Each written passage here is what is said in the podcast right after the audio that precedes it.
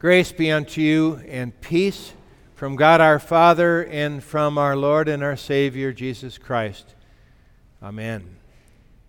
Our text today is taken from this gospel lesson, this great catch that Peter had, and these fish that he hauled on in that were so abundant. He had been fishing all night long, didn't catch anything. Here it was in the daytime. Anybody knows anything about fishing knows full well the good fishing is at night time, not during the heat of the day. But Jesus tells Peter, cast his nets, and miraculously, so abundant was the catch that they were actually in sinking, these boats were sinking from the weight of the fish itself. We read on with these words When Simon Peter saw this, he fell at Jesus' knees and said, Go away from me, Lord, I am a sinful man. For he and all his companions were astonished at the catch of fish they had taken, and so were James and John, the sons of Zebedee, Simon's partners. Then Jesus said to Simon, Don't be afraid. From now on, you will catch men. So they pulled their boats up on shore, left everything, and followed him. Here ends our text. This is quite a story. What was Peter actually learning as he sat on that seashore and heard Jesus first preaching his message, and then where he found this incredible miracle taking place before his eyes? It was what the people of Nazareth had probably heard as well and began to have to understand that this guy, this man, this person who was in every respect as human as every other person in that time and that era and even today.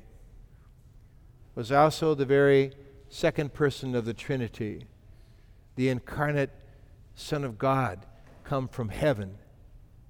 And when he came from heaven, he came with not just his own opinions, but he came with divine heavenly authority. He said it to those people in Nazareth that he had come for the purpose of pronouncing good news for the poor. These are those people who have no merit, no worth of their own before God. Good news for them. People who are in prison, he said. The people who could not escape the bonds of their own sinful natures or the condemnation that came as a result of their own sins or in the, behind the bars. He could not in any way but hold back and tell the good news to all these people who were oppressed. Yeah, they understood it from the Romans, but oppression is far worse than that. It has to do with the fact that we cannot get beyond that door of death because we live under fear, and the fear that comes as a result of our fall into sin. Jesus was there according to his office to declare the good news. And he was both the person and also the message, those two things going together. This person of the Messiah had come to pronounce some really incredible news to the people in Nazareth. They heard it, it sat there in the background of what he was saying. He said, In those days when there were no prophets in Israel except for Elisha, when Naaman the Syrian came, everybody in uh, lots of people in Israel had leprosy, but only Naaman the Syrian was cleansed. And in those days of great famine in the land of Israel, the prophet was sent not to anybody in Israel, but to a widow in Zarephath, a woman who was a Gentile.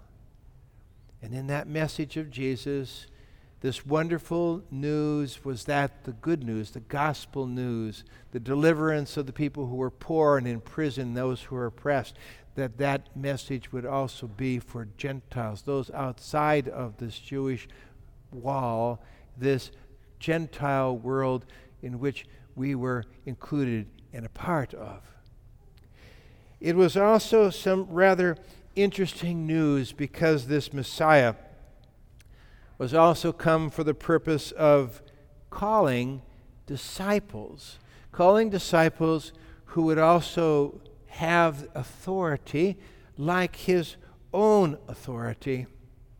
And even though the persons that he would call were going to be sinful and weak human beings, amazingly, these individuals that he would call, like Peter, what did he say to Peter? Thou art Peter, and upon this rock I will build my church, and the gates of hell shall not prevail against it that somehow mysteriously the authority of this Son of God who came from heaven for the purpose of forgiving sins and releasing people from the prisons of their anxieties and their doubts and their fears, this same one would also give to men an authority to be able to pronounce the forgiveness of their sins. But we don't believe it, do we? We don't believe just like those people of Nazareth, because deep down underneath it all, we really don't think that our sinful natures are all that big of a problem. We can, of course, look to other people and we can compare ourselves to other people. And say we're not as bad as other people. We look at the fact that we're just living on and our life seems to go on without so much as even much of a blimp as a result of all of our own sinful failings and weaknesses, and everybody else is kind of in the same boat. But we don't really look deep down inside and see a person who is under the wrath of God, a person who is behind bars and cannot escape the bars of death itself. We don't really believe, do we? We don't really believe, just like Peter, who could say, Oh, you know, this Jesus is a great man. Why, Jesus even went and healed Peter's mother. Yeah, here she was. She had an, a fever. And Jesus simply laid his hands on her and he healed her. And that was the kind of Jesus that we all like to be able to see somebody who takes care of people who are sick or makes lame people walk.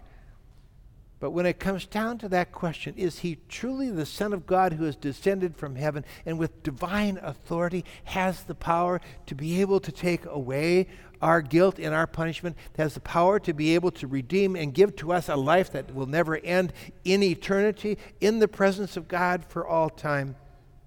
Is he really administering all the treasures of heaven? No. We don't believe that. At least something inside of us has a hard time being able to accept it.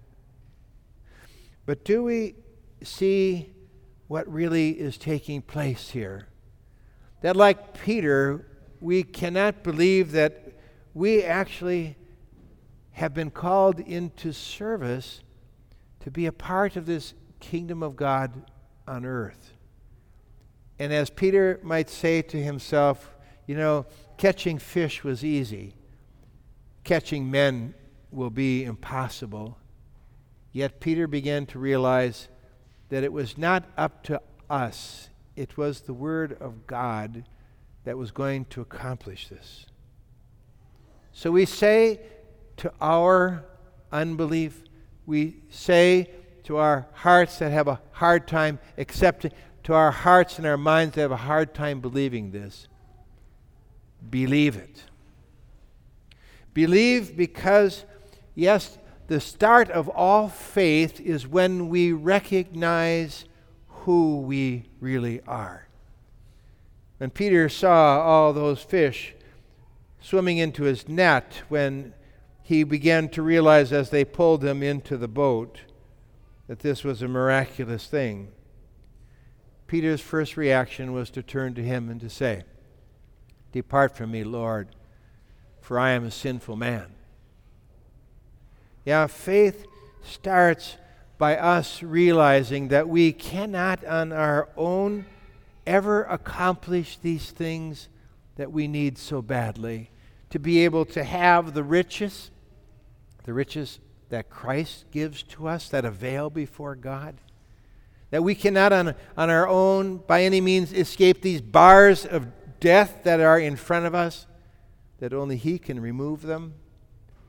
And that above all, that we are unworthy people who do not deserve them, and that God chooses out of His grace and mercy to do everything for us out of His grace and mercy without any merit or worthiness on our part. The beginning of faith starts with those words Depart from me, Lord, for I am a sinful man. Believe because the person who bears the office is nothing, whereas the office is everything. This past week, we saw something rather, well, strange. Here we had a man who was a citizen just like you and me. He is a man who bears the same nature and sinful nature that we bear, and yet when he stepped into an office, something happened. In that office, he assumed a power and an authority which was not his, but which belonged to the office itself. We are to believe because this office which Jesus gave to Peter and the apostles and which has now been given to men, this office of the ministry is also given here and now. And it is not the man. The man is weak. The man is sinful. The man is unworthy of it. But it is the office that comes from heaven because Christ is the one who gives the authority. And when those words are spoken to you, in the stead and by the command of my Lord Jesus Christ, I forgive you all your sins. Those words are the words of heaven and command all hearts, as Martin Luther used to say. Command all hearts to believe. Believe, because these are the very words of the one who has come from heaven, the very words of the one who has brought the gospel message to you and to me, even here today. But I want you to believe also for another thing, another reason. And that is in the same way in which you and I have been called to become Christians when we were made into Christians, God gave to us also an office. You see, as baptized children of God, we also have an authority that comes from heaven. And it is a marvelous and wondrous authority that we oftentimes do not believe because we look into the mirror and see the kind of person that we are.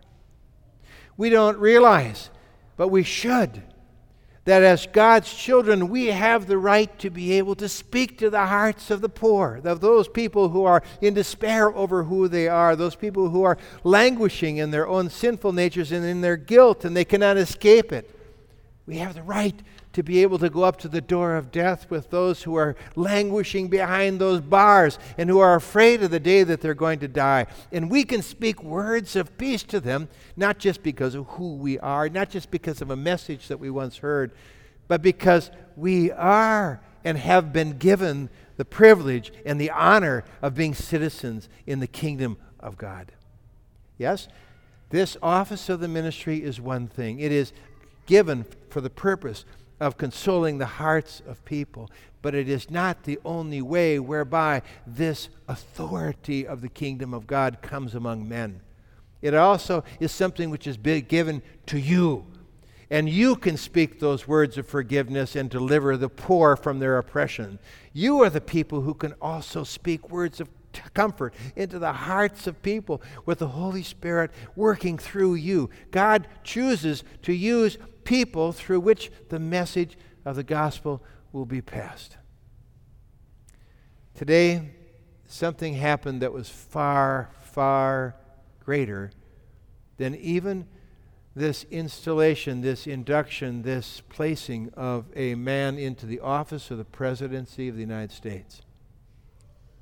Today, a little child by the name of Rachel Ann Kroc was made a member and a citizen of the kingdom of God. She was given not only the forgiveness of her sins, but she was given the rights to be able to claim all the treasures of heaven and the right to be able to speak those words of forgiveness and divine love into the hearts of people, all the way until the day that we enter into paradise ourselves.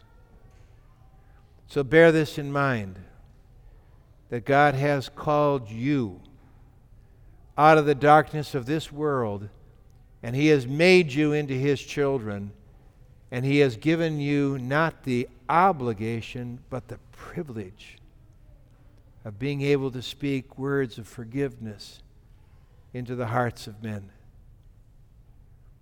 Not long after this, Jesus went to a place where he was teaching all these people, and they were just gathered around. And in fact, he was in a house, and there were so many there that people couldn't even get through. They brought a man who was a paralytic, and they laid him on a stretcher. And since they couldn't get to Jesus, they went up on top of a roof and they took off the tiles on the roof and they lowered him by a rope down to where Jesus was. Jesus looked at the man and he said, Your sins are forgiven. Oh, they grumbled. Who has the right to be able to say, Thy sins are forgiven? Jesus said, That you might know that the Son of Man has authority on earth to forgive sins, I say unto you, Rise, take up your bed, and go home. And he did. What was the greatest miracle? Was it that man walked and was healed? Or was it that his sins truly were forgiven? That he became rich? That the bars of his own mortality were broken? That the oppression of fear and hell were taken away? That was the greater thing.